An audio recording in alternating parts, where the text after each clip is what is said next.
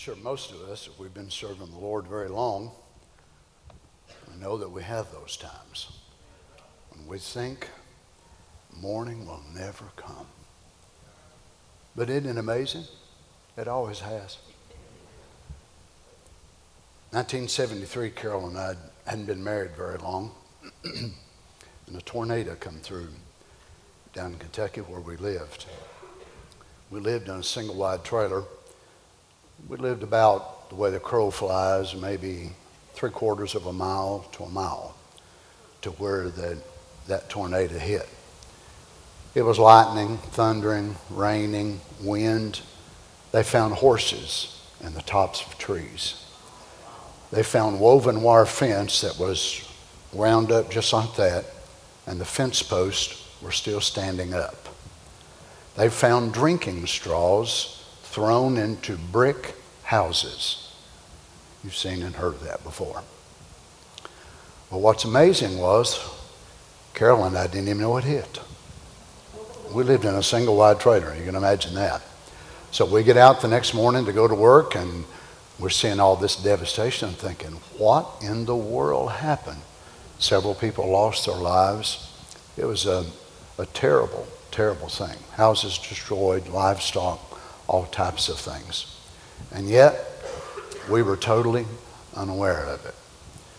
But there's been other storms I've been through and that you've been through. I was well aware. I was aware of the loss of life. I was aware of the discouragement, the sadness, and all that went with it. I mean, knows what I'm talking about. But whether it's in a storm that God is so protecting you and helping you that you look back and you think, how did I ever make it? And then you look at others and think, whew, that was close. but either way, you're going to make it. Amen. Aren't you glad?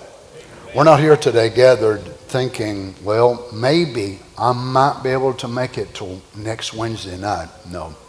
We can have such a relationship with God that no matter what takes place, we know beyond a shadow of a doubt He's with us and His plan cannot and will not be destroyed. How many believes that with all your heart? 1 Peter chapter 4, verse 12. We welcome you today in the house of the Lord. Trust you've come to receive something from God, not only to receive, but to give something to God.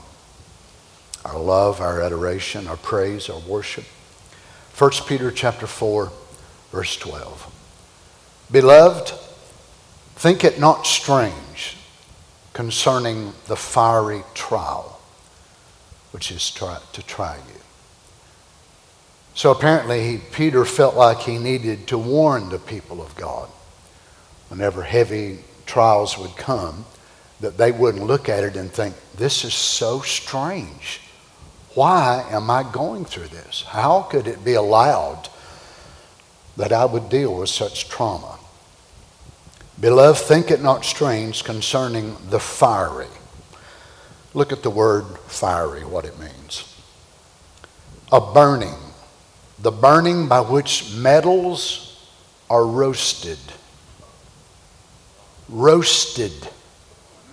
So they're not just held over the fire and then pull them back, but they're actually hung over the fire until they are roasted. You know what I'm talking about? Where you stick a little cream puff marshmallow on the end of your stick and you hold it over the fire and you hold it there until the desired color change has arrived. And then you pull it off and try to eat it without scorching your mouth. Right? Or a hot dog and you stick it on the end of a stick and then it swells and swells. And that's probably where some of you are today. You're all swollen up. But it's because of the fire. A burning. The burning which metals, by which metals are roasted and reduced by a figure drawn from a refiner's fire. Calamities or trials that test the character. But rejoice. Oh, well, that's good. that's wonderful. You know, after we're roasted now, we rejoice. But rejoice inasmuch as Wow. Ye are partakers of Christ's sufferings. So you can imagine the trial that you go through. Now, not self inflicted, not things that we do to ourselves, but that He in His wisdom allows to come to pass. And He actually attributes that to a suffering that you have done with Him.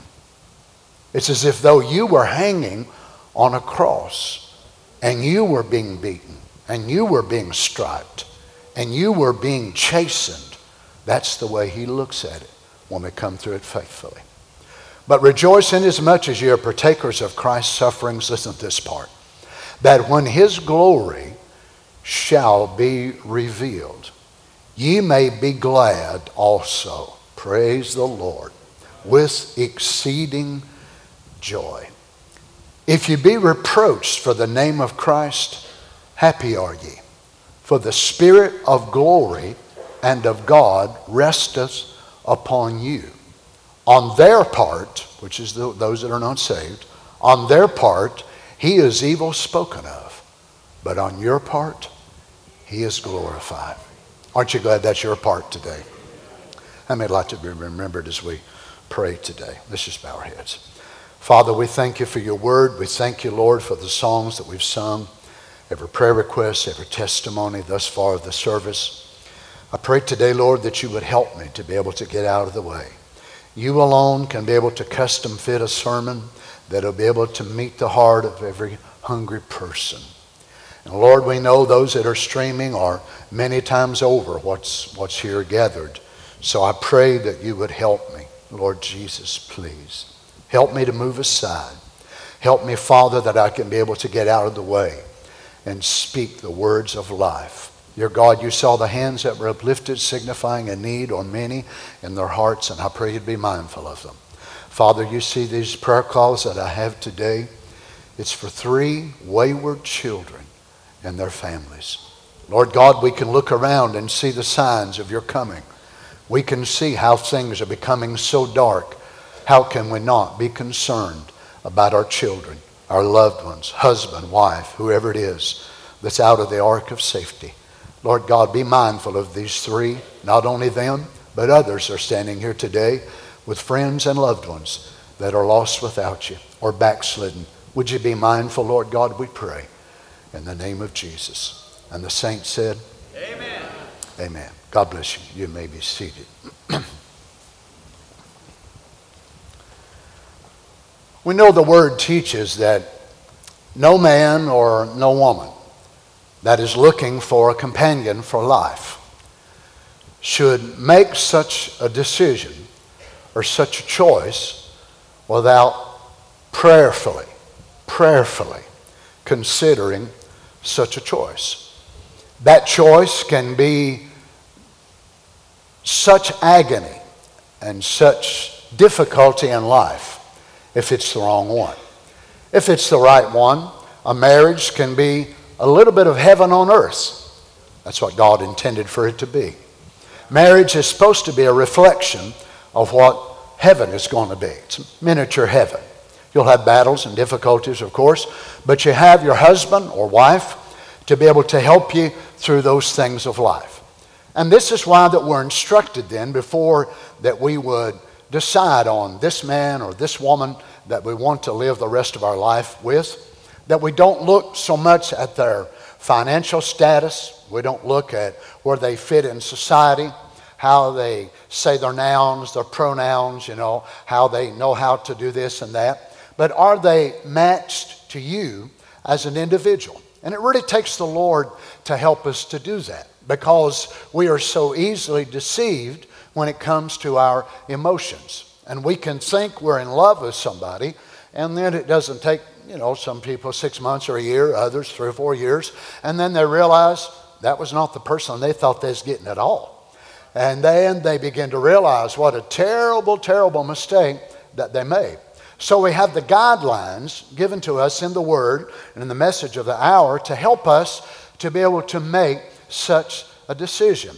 As you've heard me or other men, as they will stand there and go through the wedding things, and, and they, will, they will welcome you as the guest, and then they will begin to go toward the vows. And believing that you have consented toward God and toward yourselves, I will now present to you the marriage covenant. Will you so and so take this woman to be your lawful wedded wife? Will you love her? Will you cherish her? Will you honor her? So on and so on and so on. And those vows are so easy to say when everybody's standing there and the, the, dresses are beautiful and the suits are all crisp and clean and pressed. But then, whenever you put away your beautiful wedding gown and the man takes off his tux and then he starts wearing his old dirty tennis shoes and he starts taking off his clothes and piling them in a pile, and you didn't realize he'd done that. You thought he was a neat freak. No, that was only until he got you. And then once he got you, he's going to revert back to being what he was, the same old him. But you see, God Himself, unlike us, God has the ability to be able to look forward and to be able to see things that we cannot see. And He is able to choose by His own choice who He wants to be in His bride. But unlike us, we try to choose one that matches us as best as we can and those that we feel like there'd be a, a, an area of compatibility in religion, an area of compatibility in the way we're going to raise children, our finances, so on and so on and so on. But inevitably, there's going to be things that you're going to face in life. And oh, you didn't discuss that, did you? You did not think about that. And here you have your first big argument because you wanted to spend Christmas with your parents and you didn't realize he wanted to spend Christmas with his who live in Arizona. So you didn't discuss how the holiday things is going to work out. So then you've got this big argument and disagreement. But yet, if you really love one another, you're able to work through it. And somebody's going to have to give a little bit, more than likely, both of you. But the difference between us and God is that God is able to look down through time and see every one of his kids and he placed an element of them in every age so he would always have someone to bear witness of his life. Now, there won't be many, but there doesn't need to be. But unlike us, to where we wish we could change our husband or wife, or maybe some of you do, you wish you could change him. And you wish you could modify this about him and that about him. And maybe some of your brothers think, I wish I could change her. There's not a question in my mind that some of you probably wish you could change me. As your pastor, you wish I wouldn't do that, and you wish I wouldn't say that, and you wish I wouldn't do that. Can you imagine what kind of preacher I'd be if 600 people or so would be able to change me? I'd be your style today, and your style Wednesday, and your style next Sunday. I'd start have to pre- be preaching 25 times a week in order to get around everybody in a few months' time. But God, unlike us, God has the ability of taking up junk absolutely off the scrap heap of humanity. Looks like worthless, helpless, hopeless, of no value at all. And start molding in those people what he knows he wants to be his bride. Now, with us, there's certain changes, of course, that can be made, and we all still make them because we love our companion and we want to do what we can to be able to get along in life. But God doesn't have to have really a whole lot to work with. So He saves us, sanctifies us, fills us with the Holy Ghost, and quickens that seed that is down inside of us that He Himself placed there. Now, unlike us, whenever we pick our mate, we hope and we pray and we try to talk and sort through everything and we find little differences, but we think, well, we can work through that. But God has the ability to be able to take those which seem like are characterless. They have hardly any at all. They come from the scum of life. They are some of them the offscouring of the world. Some of them are so far gone, even the devil thought there's no hope for them. And some of you probably thought you're so far gone, there wasn't no hope for yourself. But God has the ability, unlike us, to make such major, major changes in people that he can pick a people which would not look like a wife, and by the time he gets done with them, they are the elite of the elite. Totally unrecognizable. Their family don't know who they are. Their friends don't know who they are. And they don't know who they are themselves. Because the Spirit of God begins to work such a work in their lives and totally transforms them. Now we know the way He does this is He allows His own mind to be in us.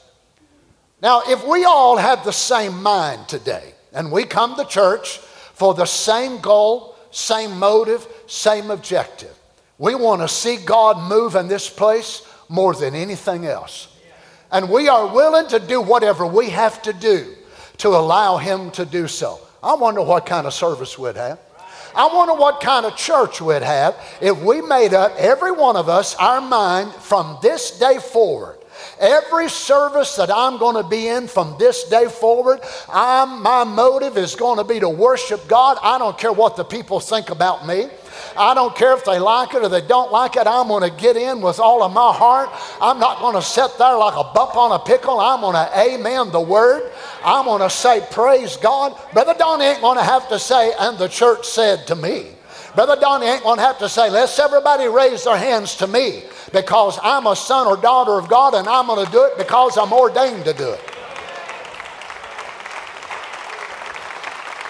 Wouldn't that be something if we all had that mind? Well, if we did have that mind, now this is what happened on the day of Pentecost that they were in one place and one accord and they'd receive one mind, but that mind was not yet the mind of Christ. Now, the mind of Christ is that supernatural element according to the teaching of the seventh seal. The mind of Christ is that supernatural element which does not come by reading the Bible, it does not come by listening to tapes. It does not come by listening to me. It does not come by listening to your favorite preacher, whoever that is. It can only come by a supernatural endowment of Almighty God Himself. But you can see if God had found a way to be able to drop in every member of His bride the same mind they might be different cultures, different colors, different backgrounds, so much about them that would be so different. But if he could take the carnal mind out of each one of them and drop in his own mind, then even though they would still be different in their makeup and difference of opinions about this and that, but the mind that was in them would be of the same mind, which would be the mind of Christ. Now, what I just described to you is the bride that's going in the rapture. You see, there's lots of folks around this message that will never be bride material. They've got quotes, they've got the doctrines of the message down pat, and they've got all this, that, and other. We've seen over the last few years many of those, and whenever the believe the sign thing come around, I know of preachers around this message that had been in this message for over 40 years, and they turned away from it and said William Branham was a false prophet. Well, you see where the message was? Up here and never here. Well, come on now. How could God ever give you his mind and acknowledge the word is true, and then all of a sudden the same God lets you know that you was in, a, in an cult? Well, there ain't no way. That's the Spirit of God. But if we all had the same mind, you say, is that attainable, Brother Donny? It's not only attainable, it is prophecy. Now, the mind that was in Christ Jesus is in every believer, there is the soul. Souls in prison now, November 1963. Now, the mind that was in Christ Jesus is in every believer. There is the soul. There is the soul. So, God changes our nature and God drops in the elect, every one of them. Now, this is not just the prophet, and this is not just preachers only, but every member of the elect has, or will have, if they don't have it yet, the mind of Christ. So they may become, part of them come from India, part of them from Africa, and I've been in many of those parts, and I've told you before, you go there, and the worship in India is totally different from that in Mexico and in South America, and our worship here may be a little different from the northern brothers and sisters up in Ohio and Michigan, places like that. But yet, when it comes right down to it, every member of the bride will have the same mind. Now, Satan hates this, so what he loves to do is to sow discord and contention among the people and get them arguing over this doctrine and that doctrine. And to a lot of the message, folks, that's all the message is anyway. It's just a bunch of doctrines. But this message is not just a bunch of doctrines. It is a message from God to get us ready for the rapture in the last day. Is that right? It was not a doctrine that died for you on the cross. It was not a doctrine that raised from the dead. It is not a doctrine that's coming back for you. It was a person. And if you don't love that person with all of your heart, I'll tell you one thing you better get to praying.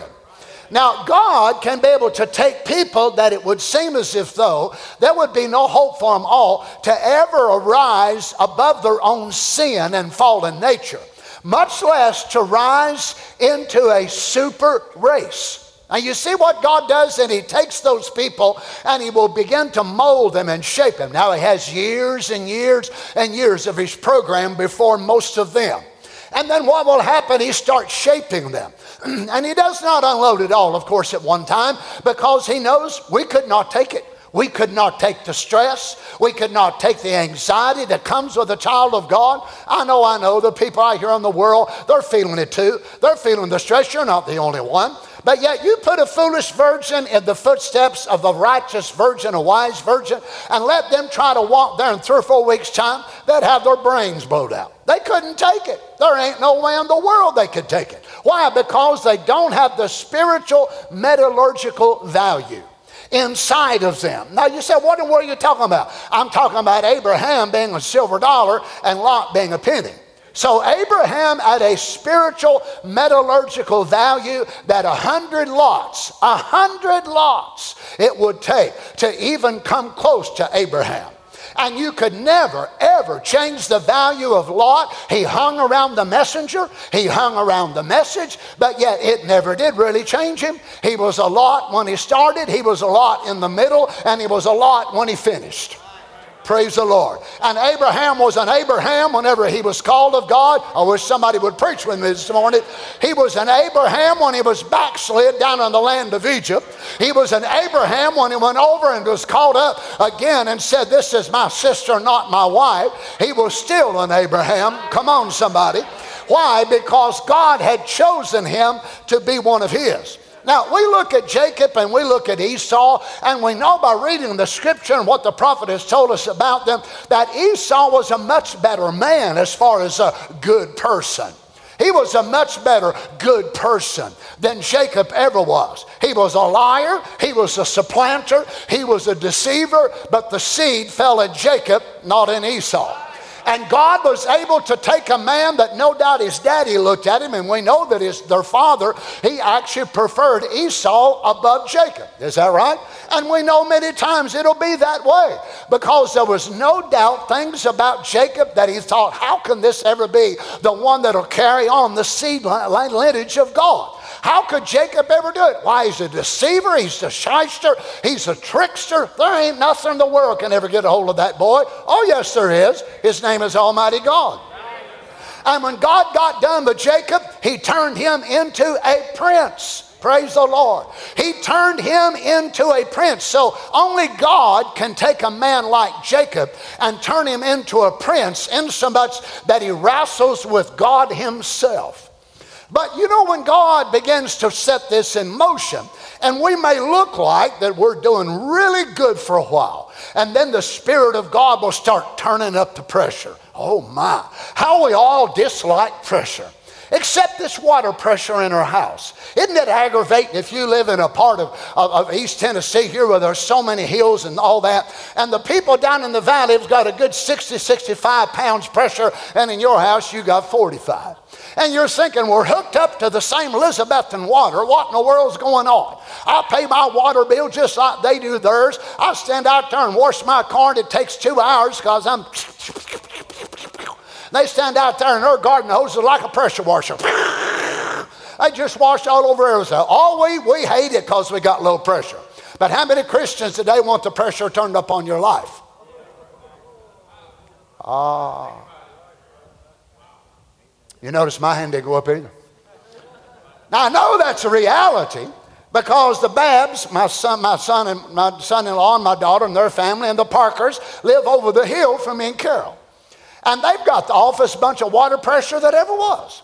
And if I've got one of my garden hoses on and try to water a plant in the front, I can't hardly do it at the same time because there ain't enough pressure to press, push up that hill, apparently, and to be able to get it out. Well, that's the way people are sometimes, that God chooses His and He will let the pressure come to them as He knows they are able to take it. And if we're not careful, we'll lose sight of the main goal of why he's doing this. That is, he's taking us and going to process us and turn us into a people that the angels of God will bow themselves before us when we walk down streets of gold. Is that going to happen by just the new birth? It will not. Will that happen just by attending church? It will not. How will that happen when God begins to mold in us a character that will match Him? Now, think of it. Do any of y'all here today believe that God would marry a liar? Anybody? Anybody believe that God would marry a drunk, prostitute, whoremonger, dope addict? So, whatever kind of woman God marries, proves what kind of God he is. Just like a man, when he picks a wife or a woman, chooses a husband. Then it shows if she sees him as he is and marries him. And then she looks and says, Well, that's what I wanted. That's the kind of man I wanted. I wanted a man that cussed me out. I wanted a man that wouldn't be true to me. I wanted a man. Well, you say, Well, most of them would never do that. Well, if he's that type of a fellow, what do you figure that you're getting?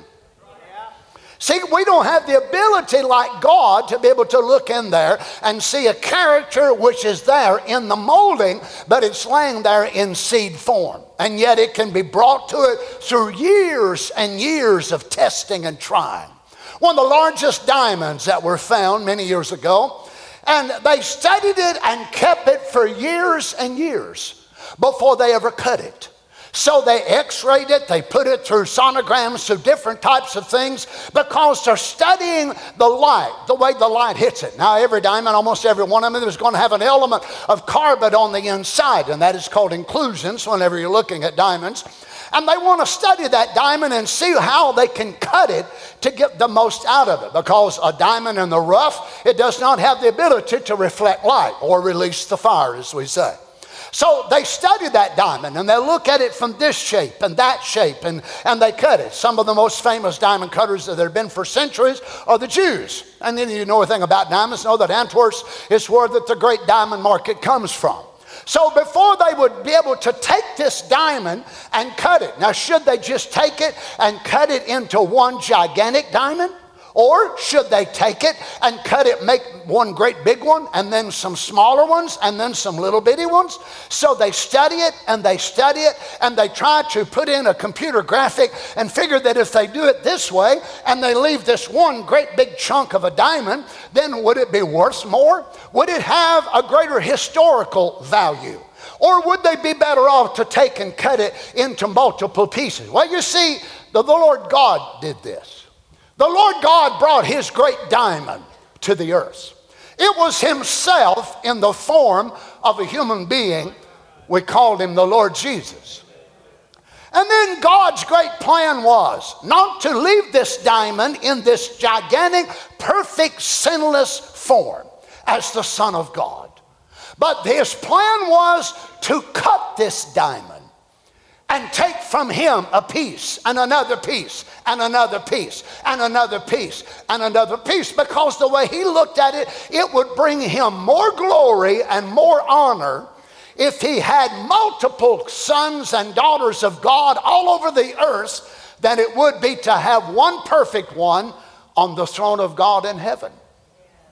The way he looked at it, if he could multiply that one and cut off of him another and another and another and another. Now, of course, you, those of you that are in construction, you know you have diamond coated blades, saw blades, diamond coated this and that and the other, and diamonds are used for all types of things. And so the Lord God decided before the world ever began, before there's ever a man, there was a plan. Before a man was ever lost, there was a cross. So the Lord God decided that He would create Himself in diamond form. And He would allow the light of all the brilliance of His majesty to show forth down through time. So in the beginning was the Word, and there He started. So he had this program within himself, and he wanted to divide himself and give me and you and every other son and daughter of God a portion of himself. I don't want your spirit, and you shouldn't want mine. Praise the Lord. I don't want somebody else's spirit. You know, the prophet said it over and over again. I was looking at it last night studying. And he said, You walk into a church, and he said, You watch the pastor. If the pastor jerks his head a certain way, many times you find the people in the church doing exactly the same thing. Now, he said, if we're not careful, we will find ourselves getting one another's spirit instead of the Spirit of God. Now, let me tell you how much I appreciate y'all not doing that today. Because when I get up, I get real happy. Sometimes I'll shake that leg. Well, I don't see hardly anybody else here doing it. Some of these little boys do. I know they do that kind of laughing at me. but yet, I'm glad that you don't want my spirit. You don't want to jerk your hand or whatever like me. You want to be the way God made you. Is that right? Now, a lot of pastors, that's what they want. They want their church to be little miniature Donnies or little miniature Tims or little miniature Rons. I don't. I, why in the world would I want you to be a little knothead Donny when you can be a miniature Lord Jesus Christ living inside of your body? Praise the Lord. What, don't you feel the same way? Why in the world would you want to be like me when you could be like him? I've never understood that. I've never understood why people would rather act like a preacher than they would like God. But God Himself decided to divide Himself. Of course, this is the term we've been looking at for a couple years now called kenosis. So He empties Himself of those attributes which would forbid Him from elements of time and humanity. How could the eternal ever break into, into time? So he laid aside, Kenosis himself stepped out of that invisible form, which cannot be seen, into a visible, tangible form in order to become like us. And when he come to the earth and when he arrived, did he arrive with a perfect character? Now listen carefully. The very character of Jesus himself was molded by suffering. Is that what the church age book tells us? So, the character of the Lord Jesus, being the created Son of God, was not perfect. By perfect, I mean complete. Remember, there's two Greek words used in the New Testament, and we use the one English word perfect, but it means two different things. One word is sinlessness, and the other word is lacking that which is to be completed. So he was here on the earth, totally sinless, but he laid aside the completion of himself and he's going to regain it not by creation. So, whenever he gets back into that uh, immortal body, he will not speak himself back into perfection of character. So he lays aside that character before he comes down to the earth. And when he arrives, he arrives like us, lacking things in his character. So, how will he get them back? Now, remember, if he's going to be the diamond that come from God and chips of himself is going to come off and get in you, however, God gives him his character is how God is obligated to give you yours. Is that right? So, what does he do? He allows his own character to be molded by the things he went through. So he had to step out of this being of completion and perfection and lacking nothing to having a character which needed to be worked on. Now remember, Jesus never had a temper like us. Jesus never, you know, said words that he shouldn't say or nothing like that. But it was that element of character molding that can only come through the instrumentality of human beings. Human beings can be some of the greatest of God's creation. And other times they can be sorry, rotten dirtbags. Boy, I didn't get very many amens on that. And yet, what was it that God used to mold the very character of the Lord Jesus? Donkeys, cattle, sheep, giraffes, horses, elephants, flies, fleas, gnats, bees. What was it? People. People. people, not good people now. Generally, the people that are used to mold our character, a lot of them will never even be saved anyway. They won't even be saved. No, they won't. As a matter of fact, you'll judge them in the day of judgment. Because a lot of them will never embrace your God and your truth. But yet they are on the negative side, on the side of darkness, and they will gouge you and get at you, and it just seems like they're not happy if they're not causing you trouble. How many knows what I'm talking about? You got anybody like that you work with or works for you, or your mama, your daddy? I mean, I mean uh, and there's something about it that it just really irks us, as we say. You know, that people, and they can just so affect you. You're having such a great day, and you get a text from Mr. Irksome himself or Miss Irksome. And it just almost sends a chill up and down your spine, and they just really rub you the wrong way. And you, you I, I would to God, God would send lightning down out of heaven and, and absolutely annihilate them. No, you don't say them things. You're too angelic. You think them. And yet, God Himself may have been the very one that allowed you to come in contact with that person and let them cross your path. Because those others who are so nice to you and so wonderful, they never bother you. They never bring any of those, you know, those weak things out of your character. But it's those other type of people that do.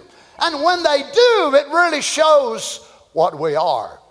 Now, I'm sure this is probably not hardly for anybody that's here present today.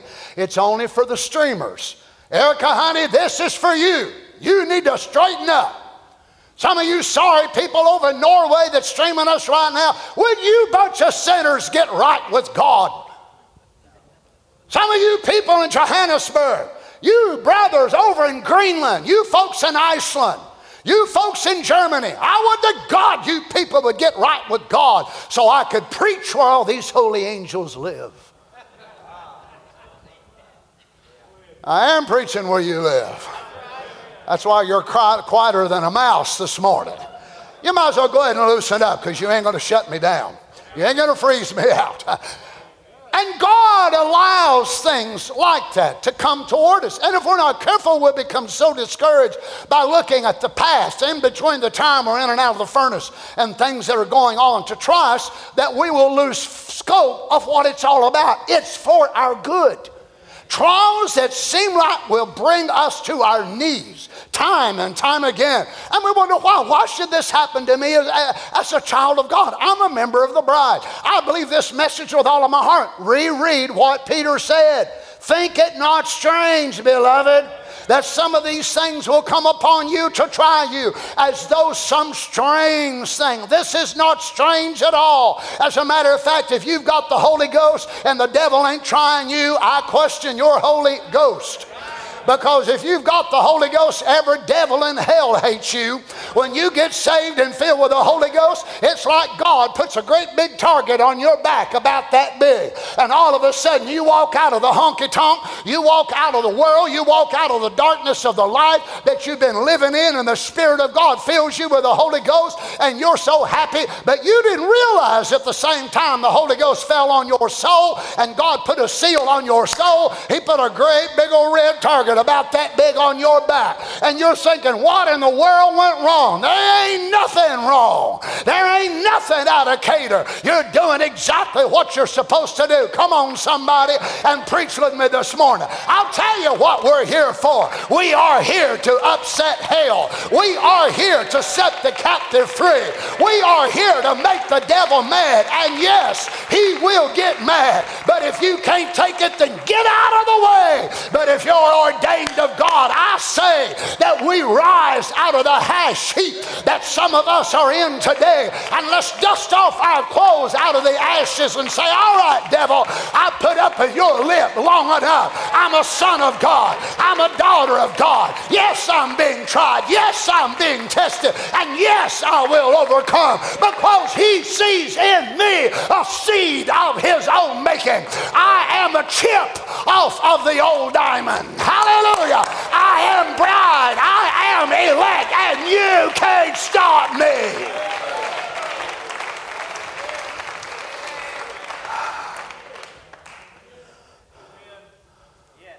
Or you can come in and sit down and reckon why he's going to preach today. I don't know, but he'll be skinning as sore as a world. Reckon he don't get tired of whooping on people. What if you want me to preach hard, live hard?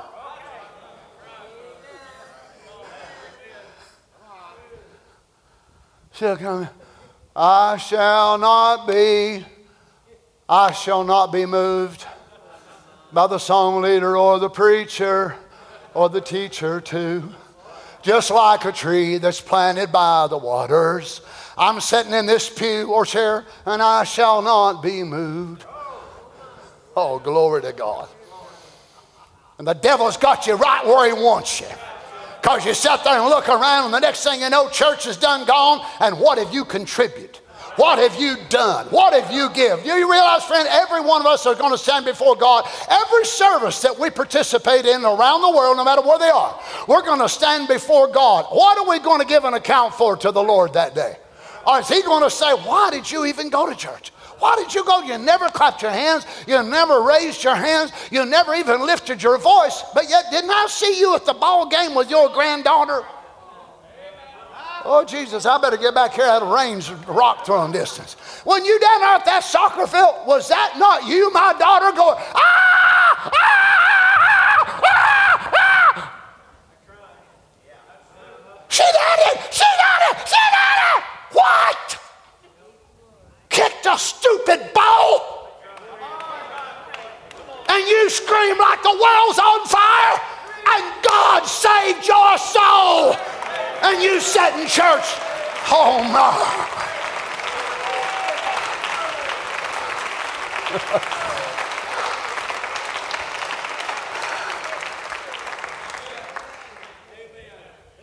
so I'll tell you what I want you to do for the next six months.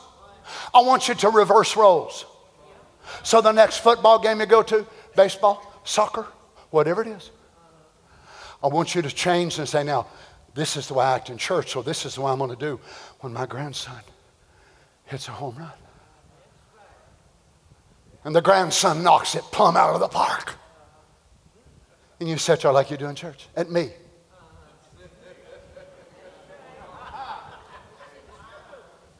And your grandson goes to first, second, home, and there he is. And he's looking at you. Grandma, grandma, grandpa. And you're saying, nice. Nice.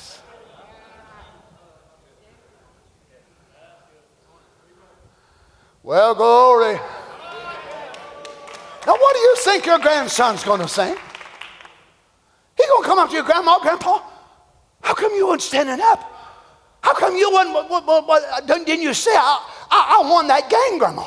I'm on that game. I, I, did a home run. I've never done that before. I don't know. That, that's nice, honey. I reckon what he was going to do said, Mama, what, what, happened to, what happened to Grandma? She acted like she didn't love me. Oh. So if you don't use your emotions to react, is that a sign that you don't love whoever it is you're talking about?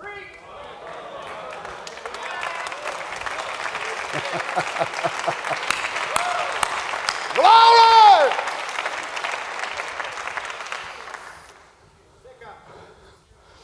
Thank you. Here comes old Fritz. Let me share this with you. And I know my Redeemer liveth. If we were put here for a purpose, then there is nothing. Say it with me. There is nothing. nothing can destroy us until God's purpose is fulfilled. Nothing can harm us until that purpose that God has put us here for has been made manifest. Oh, Brother Donny, it's getting so dark, it's getting so bad, I'm afraid the whole bride's going to be lost. You need to listen to this sermon again and again and again. Then you need to listen to the sister sermon of this, preached two years later. One of them is called I Know My Redeemer Liveth, and the other one is called I Know. And you get so energized, if you got the Holy Ghost, coming out of that, that you realize there ain't enough devils in hell to stop the purpose of God. Nobody's going to stop this bride from being being who Jesus wants her to be. Why? Because he cut up himself and gave you and you and you and you a portion of that diamond. And he's molding and cutting and shaping us till we can be what he wants us to be. And when he gets all the diamonds cut around the world, he will call for his jewels to come home. Hallelujah! Then he will gather us all.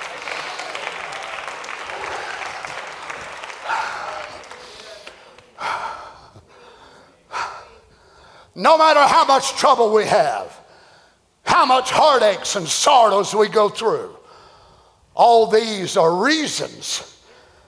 And there's a reason for it. Do we understand his reasons? Of course we don't. But we trust him. God's purpose can never. How many believes it? Never be defeated. There is nothing.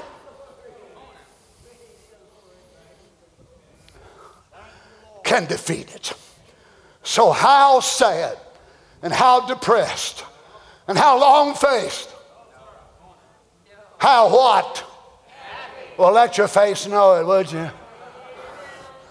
How happy ought we to be today, resting upon that beautiful revelation. But you see, friends, the reason a lot of us aren't happy is because this is not revealed to us.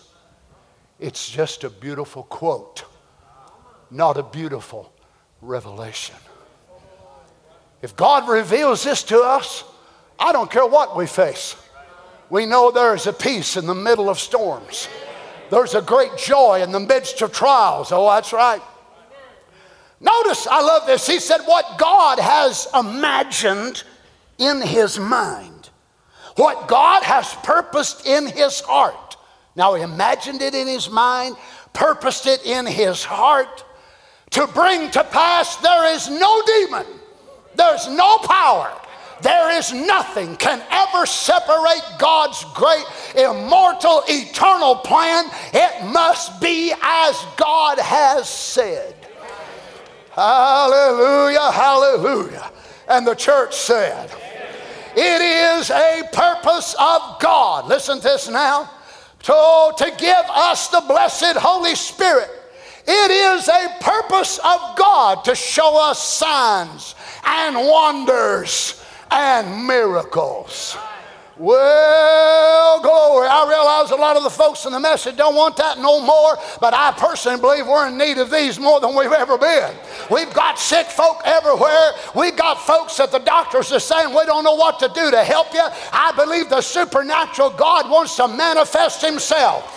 Anybody in here with me today? Why? Because anywhere God is, there is supernatural taking place. Let people call us Pentecostal. Let them call us whatever they want to call us. You call me that if you wish to, but when the rapture comes, call me gone because I ain't going to be here.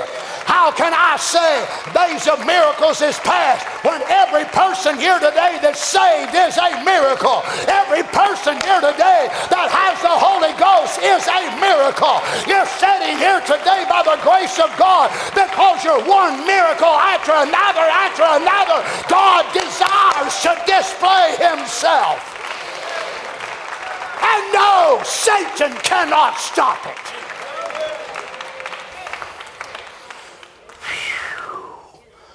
Let me read this again. Is it a purpose of God to give us the blessed Holy Spirit?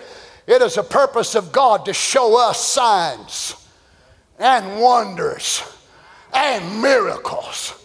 It is a purpose of God and nothing. You hear me?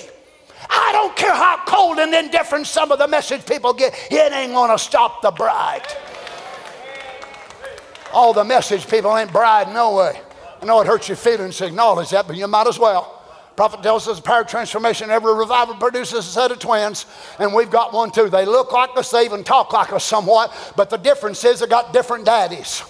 Our Father is the Word. We don't cut and splice and take out what quotes we want and what quotes we don't want. We lay them aside. We don't cut and splice scriptures. We believe every word God said. Hallelujah. Let me tell you what's against you. All powers of hell might wager against it, but it will prevail. You understand, down through time, God in His sovereignty would not let every demon do his full capability. Not only have the seals come open in this day, but the gates of hell have opened themselves. Hell has enlarged her mouth, and the gates of hell are open and after everyone. Come on, children. Don't you understand why so many of the churches are compromising on the day we're living in and joining up with the homosexual agenda, the trans, transgender agenda? Don't you understand why that is? The sodomites are knocking on Lot's door, and Lot is letting them in. Well, come on now. I said the Sodomites are knocking on Lot's door and Lot is letting them in. Oh, Brother Donny, wouldn't you allow somebody like that to come to our church? Yep, you can sure come that way, but we want you to come that way, but not leave the way you came. If the power of God is here, He can deliver you from that evil thing because He is the same yesterday, today, and forever.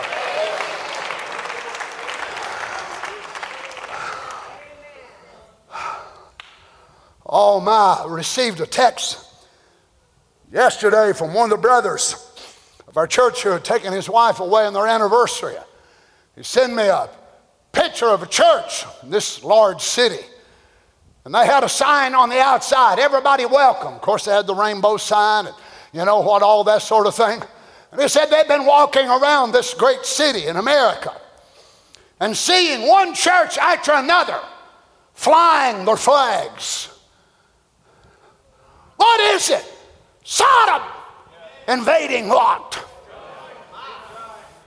But you don't find Abraham flying a transgender flag. You don't find Abraham flying a six colored rainbow flag. Come on, somebody. You don't find Abraham over there calling them perverts brothers, but whenever them perverted bunch of people knocked on Lot's doors, Lot said, Do not so wickedly, my brethren. Calling sodomites his brothers. Look at his daughters. Where did they see that sexual perversion of getting their father drunk and committing incest with their father? Sure never learned that in Abraham's tent. Now, come on, don't get quiet on me. They've done seen your face on camera anyway. You might as well say amen. They know you come here. They probably drove by and seen your car sitting out there, so you might as well go ahead and say amen. You're identified. I'm glad to be identified with an old fashioned gospel of Jesus Christ, which sets the captive free and delivers people of such evil spirits.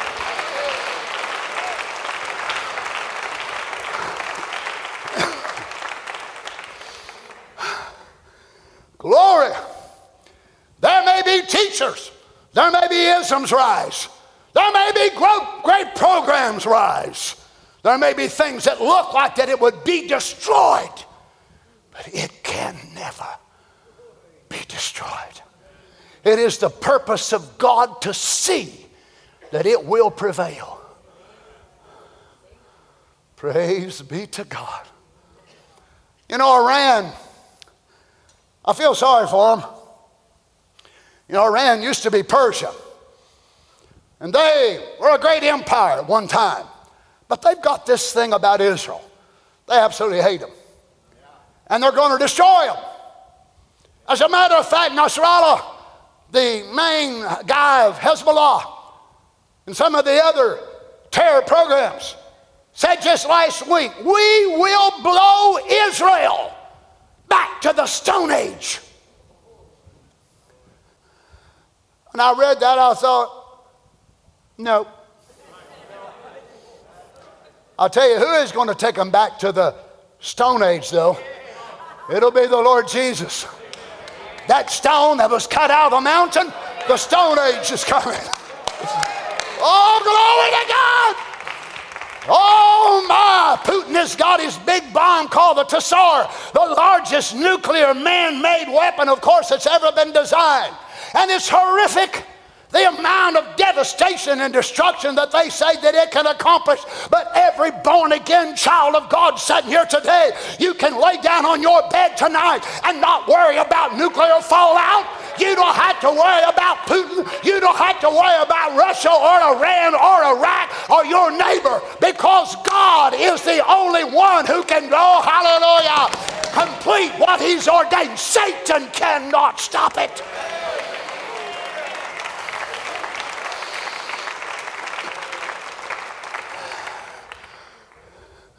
Israel is totally surrounded like you are. They got the Mediterranean over here, Egypt down here, they got Lebanon, they got Iran, a good ways over. Everywhere around them, they got enemies everywhere. And every one of them out to get them. And them poor old dumb Palestinians living right next door, wanting them to bomb them with the atomic bomb. You say, duh. So where do y'all figure you gonna go? That, that nuclear fallout would make it unlivable, uninhabitable, they say, for 150 years. So you're wanting them to bomb you, and you know what divides section A, B, and C? You know what A, B, and C is? No, probably not. Well, they divided Israel. So they got a section A, a section B, a section C. When we was there a few years ago and going into Bethlehem, that is under Palestinian control. So you've got a little town of Bethlehem. How still we see thee lie. And you see a minaret over here and a minaret over there, which is the sign of Islam. You go down through, and there's section A and section B. Our guide could not even go into Bethlehem because he was a Jew. His homeland. How could it be? Because they compromised on God's word years ago, and now the enemy's got their land. Is that what we want? We want the enemy to have our peace. We want the enemy to have our joy and stick up his minarets here and there. I say it's time we tear them down. Hallelujah! And say, Satan, you're not building your memorial on my ground. Get out.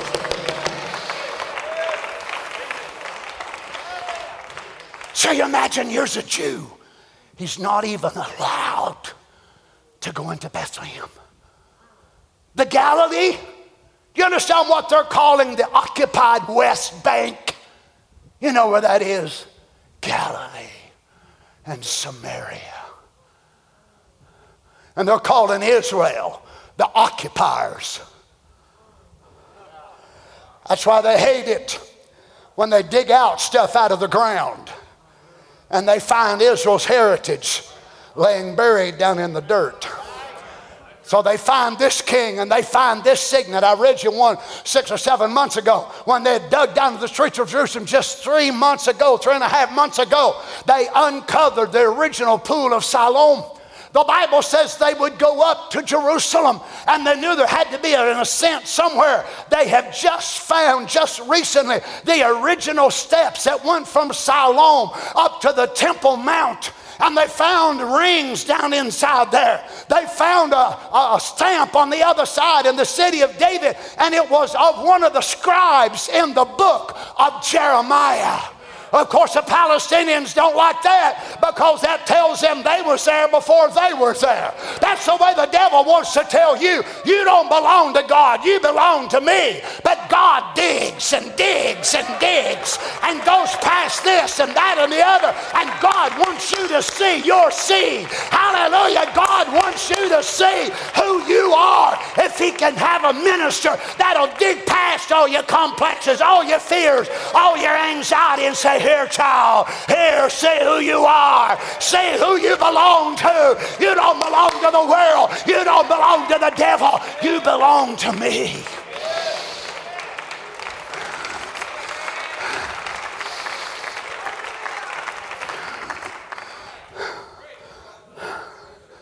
Hallelujah. It can never be destroyed. It is the purpose of God to see that it will prevail then it's not up to me. Or it's not up to you. Whether it will be destroyed or not, it's up to God. Oh, yeah, we're going to do our part. But it's not me that'll make this work. It, it ain't you. God will do it. We can rest assured on it. Listen to this God will never let our heritage be destroyed. Can you imagine what an awesome thing it must have been about nine months ago when they're in the city of ancient Shiloh or Shiloh of Hebrew? We've stood there, Carol and I. We saw them digging up a Roman capital actually while we were there. Capital, the top goes on a post. Dated back to Caligula's time. And they found a place where all these bones and skeletons of animals were. And then they found steps. And they found a place where water had been. And the man said, the way it was centered on Shiloh, it was the place where the holiest of holies would have been in the tabernacle. Hundreds of remnants of bones. What was it? Speaking of their heritage. I don't care what the president of France says. I don't care what the Italian prime minister says. I don't care what Trudeau from Canada says. That land belongs to Israel, like it or lump it. God gave it to them, and the left is not going to change it.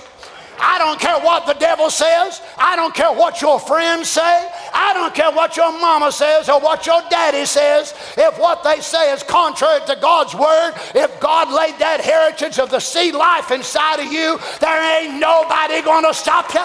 Oh, Brother Donny, I, have got such a bad habit. I can't get. Drinking can't stop you. Pornography can't stop you. Anxiety can't stop you. Oh, hallelujah. There is nothing going to stop you because God laid your heritage in you before the foundation of the world, and nothing's going to stop you. It's your heritage.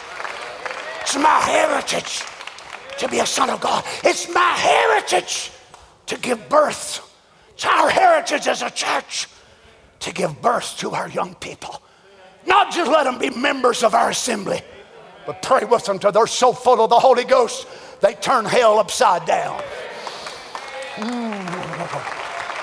Hallelujah, hallelujah. Let me close. God will never let our heritage be destroyed, for it's His purpose to give it to us. But, Brother Donny, the scientists say and, and, and the great theologians say, and the great teachers say, uh huh, I hear you. You see, the great theologians, even Bible studying theologians, said that Pontius Pilate never lived because they couldn't find no history. But several years ago in Caesarea, whenever they was out there digging around, I like to dig, don't you? It's out there digging around here, and they found this Roman Colosseum, beautiful place, right on the right on the seaside, awesome place.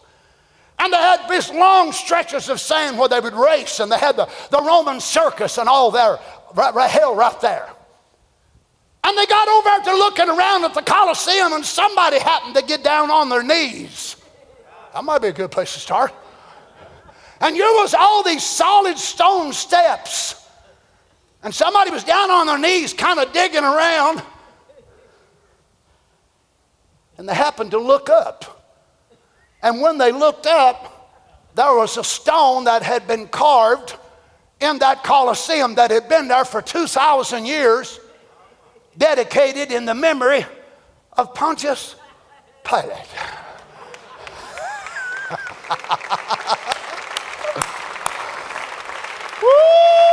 Once again, God's word is proven true. Let me tell you something. I don't need a rock in a coliseum, do you? I don't need them to find a clay pot over here and a pot over there. I have the mind of Christ. And with the mind of Christ, He projects to us as His children something more sure than a rock. It's a revelation of His Word.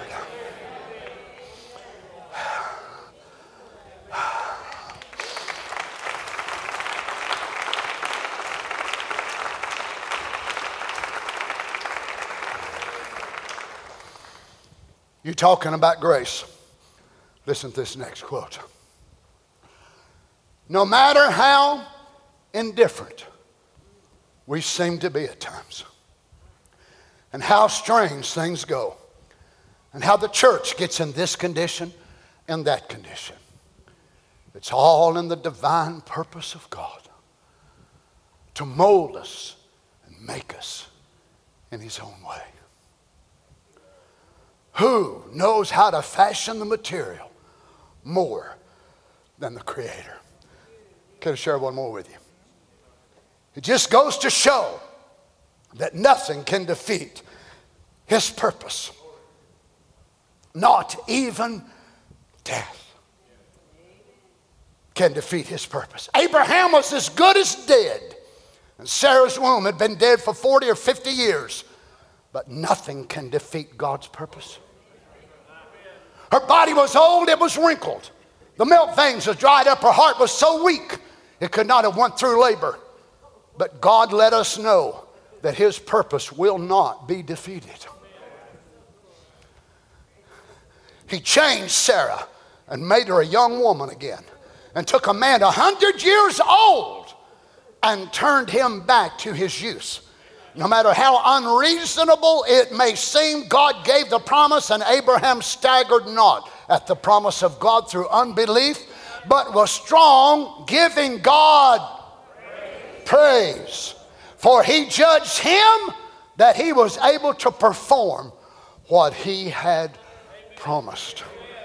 And the church said, Do you judge him faithful? He promised a rapture. Will there be? You believe you're part of it? He promised there'll be a people around the world. Will there be? Yes. Will the dead in Christ rise? Will you see your loved ones? Will we be changed in a moment, in a twinkling of an eye? We judge him faithful. Praise God. Praise God. Let's bow our heads together got this request here for Sister Judy Davis. She's been taken to the ER with irregular heart rate. Dumb devil, you picked the wrong day to do that. Saints of God gathered together. Let's pray for our sister right now. Heavenly Father, in the name of Jesus, may the Spirit of God go to our sister. Lord, you see what's the cause of this irregular heart rate. Father, we thank you for what doctors can do. We thank you for medical science. But Lord Jesus, we also know there's times they don't have the answers, so they try this and try that. We're grateful for the trying. But Lord, we believe that you're a present help in the time of need and trouble. Lord, we remember not just a few months back when Sister Ruth Garland back there, Lord, escaped out of this life, looked like for a few moments, however long it was. But apparently it was not her time. You brought her back. Lord, we believe you're the same Jesus right here today. So we pray for Sister Judy. May the Spirit of God touch her. And I say to Satan, You are a liar. You cannot take her until God is done with her. Back off, death. Back off, Satan, in the name of Jesus. Hallelujah. Hallelujah. Thank you, Lord God. Hallelujah. How many has a need today in your life? Praise the Lord. Praise the Lord. Thank you, Father. Would you lay your hands over on one another if you wouldn't mind? You see, Jesus didn't say these signs will follow just preachers, but these signs shall follow them that believe. Brother Mike? Get my handkerchief out of my coat? I believe there's believers in this place.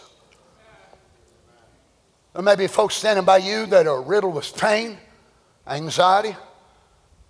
Maybe they're depressed and so sad.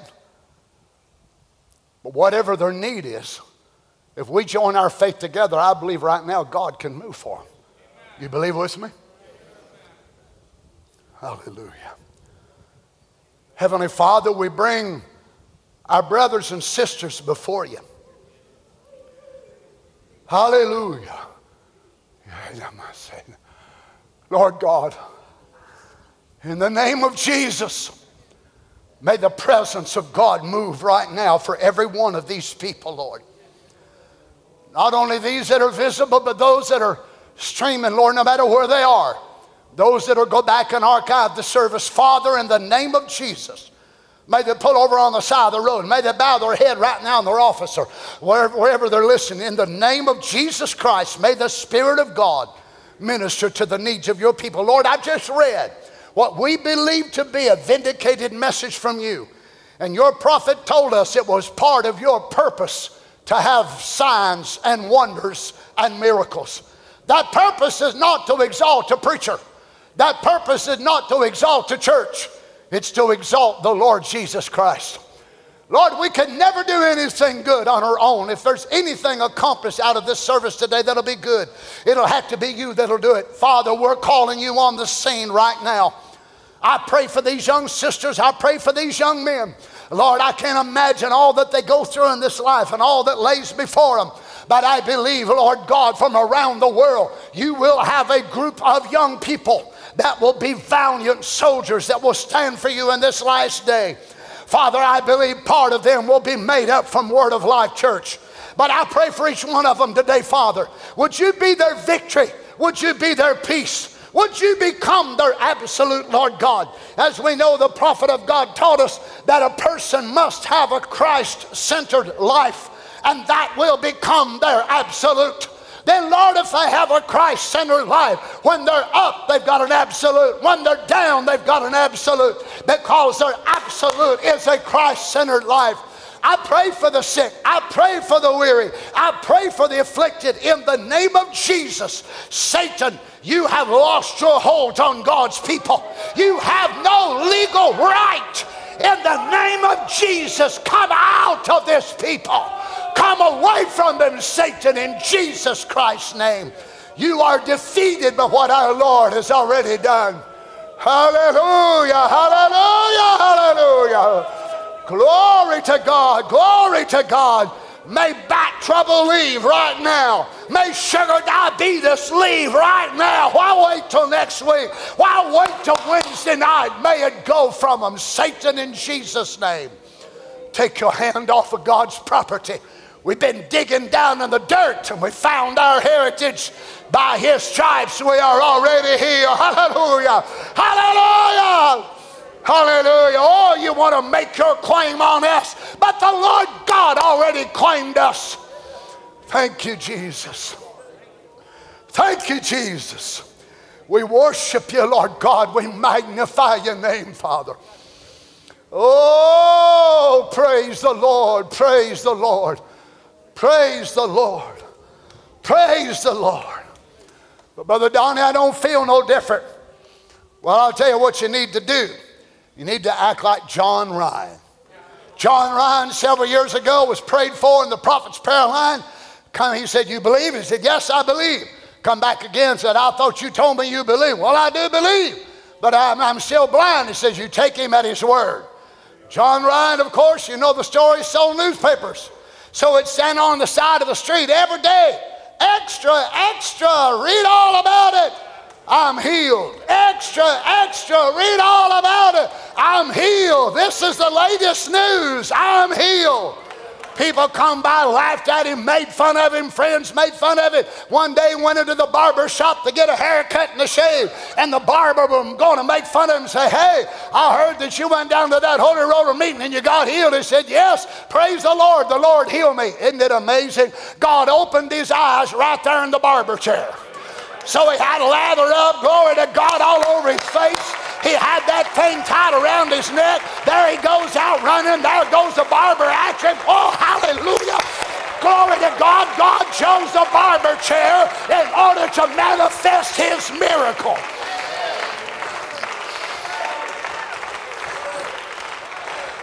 I guarantee you one thing the man sitting there ready to get a haircut never forgot that day at the barber shop. Who would have ever thought God would have chose a barber shop? Glory to God. We think sometimes He may choose a church, He may choose a doctor's office, He may choose a hospital bed when the doctor says there ain't no hope, and God said, Thank you. I'm glad you've acknowledged now it's all mine.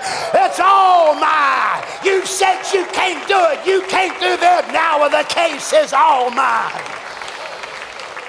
Hmm.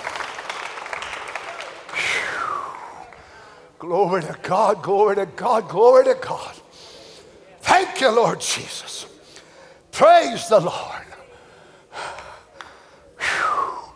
You know, sometimes it just takes the angel a little bit to get to the neighborhood.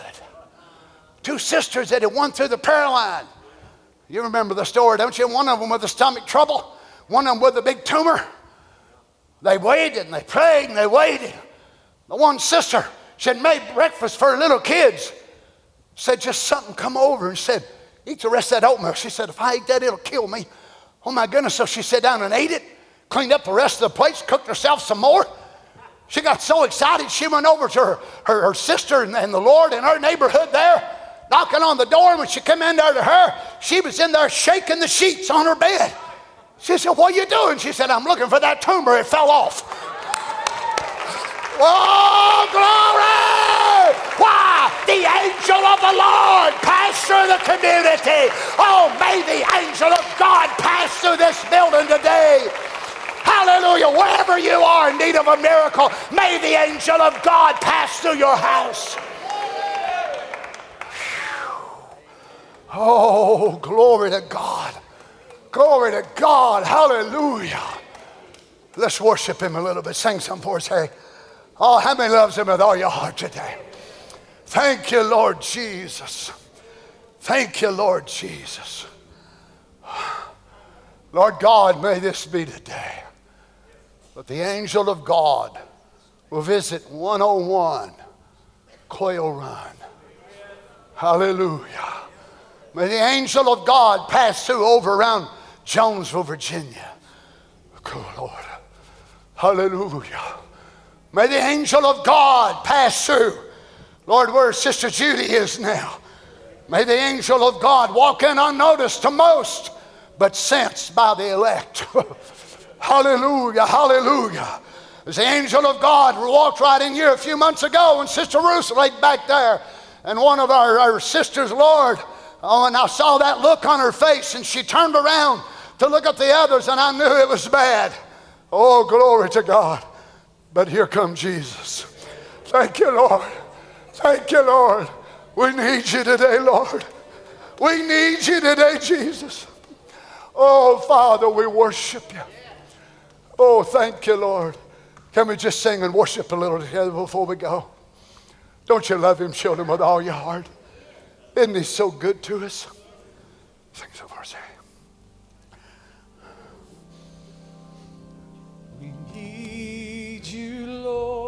Yes, Lord. We need you. Yes, Lord God. Right now. Right now, Jesus. Oh, hallelujah.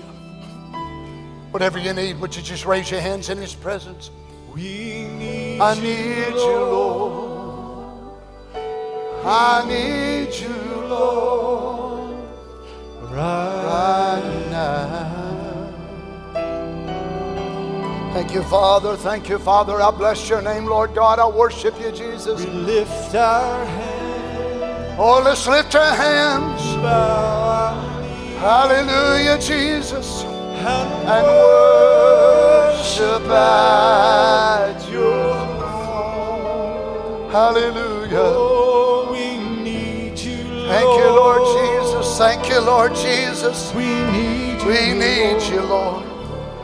We need you, Lord. Oh, hallelujah. That's it with all your hearts. Just love him, children. Oh, Brother Donny, I want to give him something. Give him Oh, praise. You, Give him your praise. Give him your love. I need you, Lord. Right Right now. Right now, Father. Oh, I need I you, need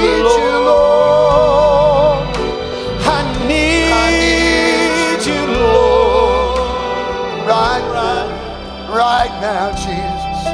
Oh, Lord, we worship you, Lord God. We bless oh, your name. I lift my hands. I lift my hands.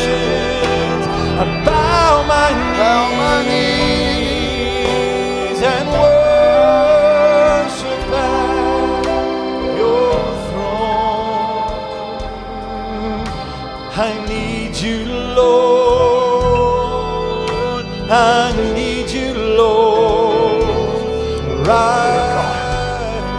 Lord Jesus, Father, you see this need, Lord. Lord, when I looked at that picture, it just broke my Oh, heart. We need you, But- Lord. We need you, Lord, right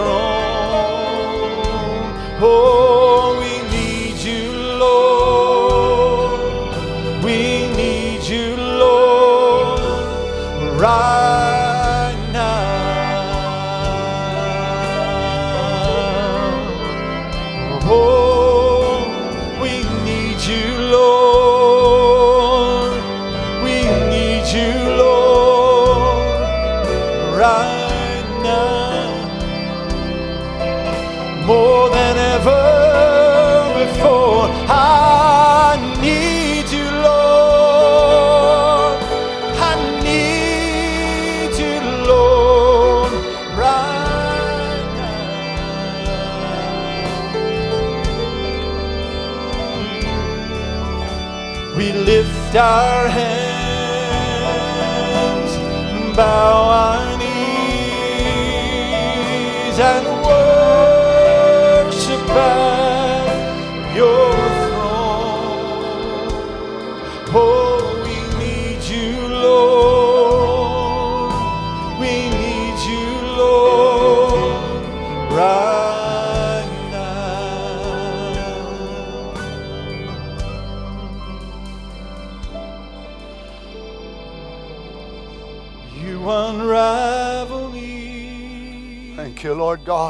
with a melody.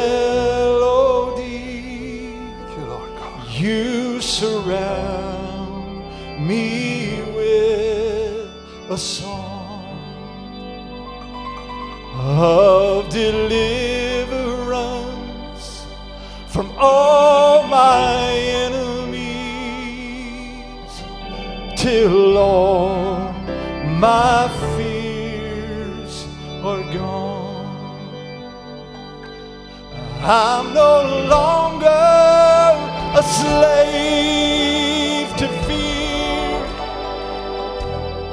Oh, I am a child of God.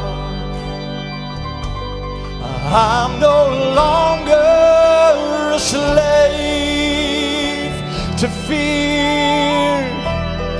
Oh, I am a child I'm no longer a slave to fear. Oh, cause I am a child of God. I'm no longer a slave to fear. Oh, I am a child God.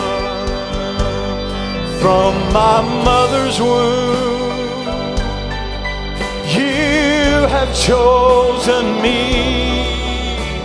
Your love has called my name.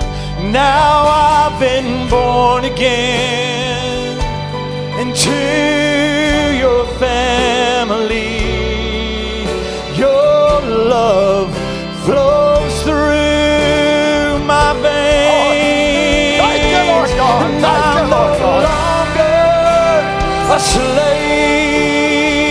to fear. Oh, I am a child of God. I'm no longer a slave to fear. Oh, I am a child of God from my mother's womb. Chosen me. Your love has called my name, and I've been born again into your family. Your love flows through my veins,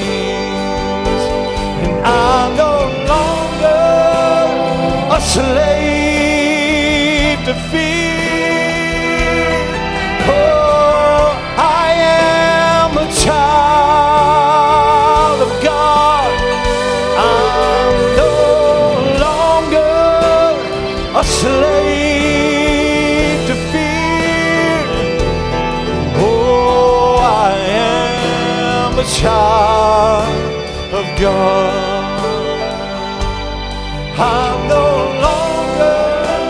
A slave to fear. I am a child of God.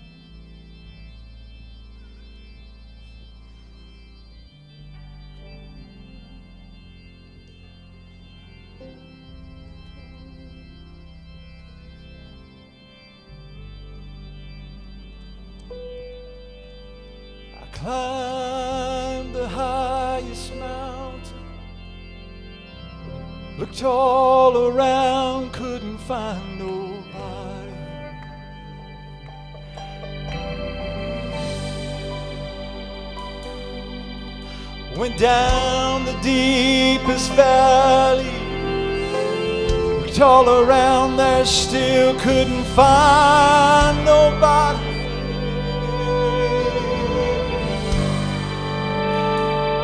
I searched all over, couldn't find nobody. Looked high and low, still couldn't find nobody. Nobody greater, nobody greater,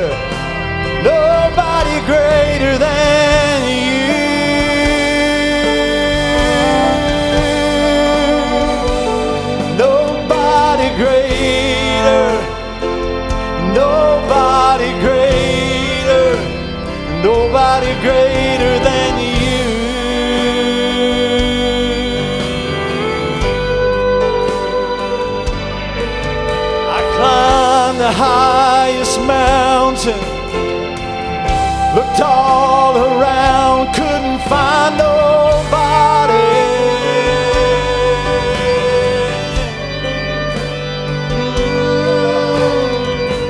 To the deepest valley, looked all around there, still couldn't find nobody.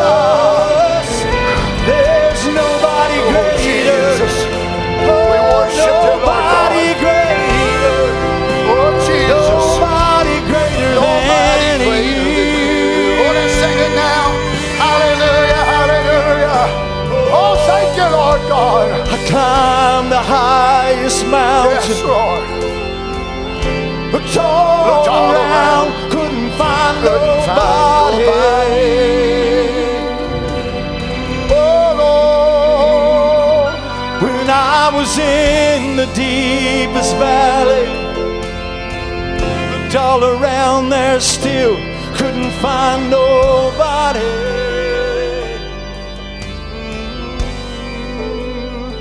Well, I've searched all over never found nobody. I looked high and low, still couldn't find nobody. Cause there's nobody greater, nobody greater. Jesus,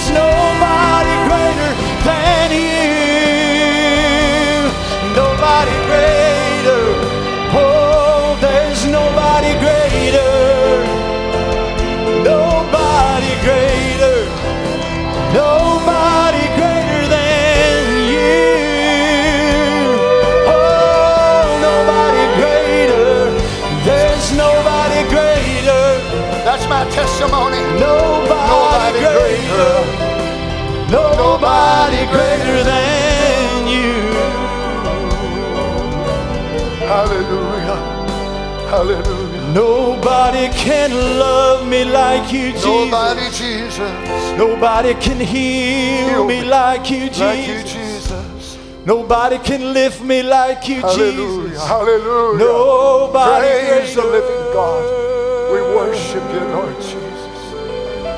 We worship you, Lord.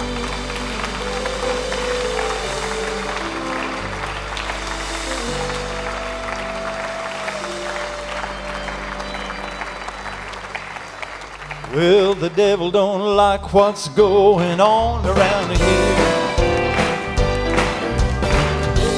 Like what's going on around here. Well, we don't care what the devil don't like. We're gonna shout with all our might. The devil don't like what's going on around here. Devil don't like what's going on around here. Well, the devil don't like what's going on around here. Well, I don't care what the devil don't like. I'm gonna shout with all my might.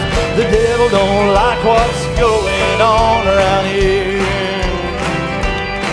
Well, devil don't like us shouting loud around here. Well, the devil don't like you shouting loud around here. I say we don't care what the devil don't like. We're gonna shout with all our might. The devil don't like what's going on around here.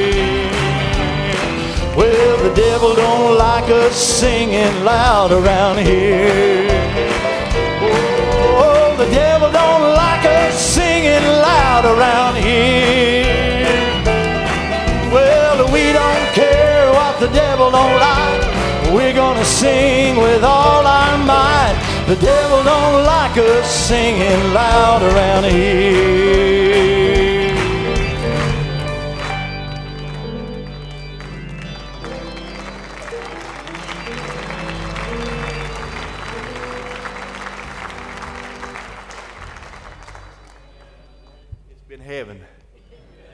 Been a touch of heaven here this morning, hadn't it? You enjoy the service. Give the Lord a good hand clap of praise.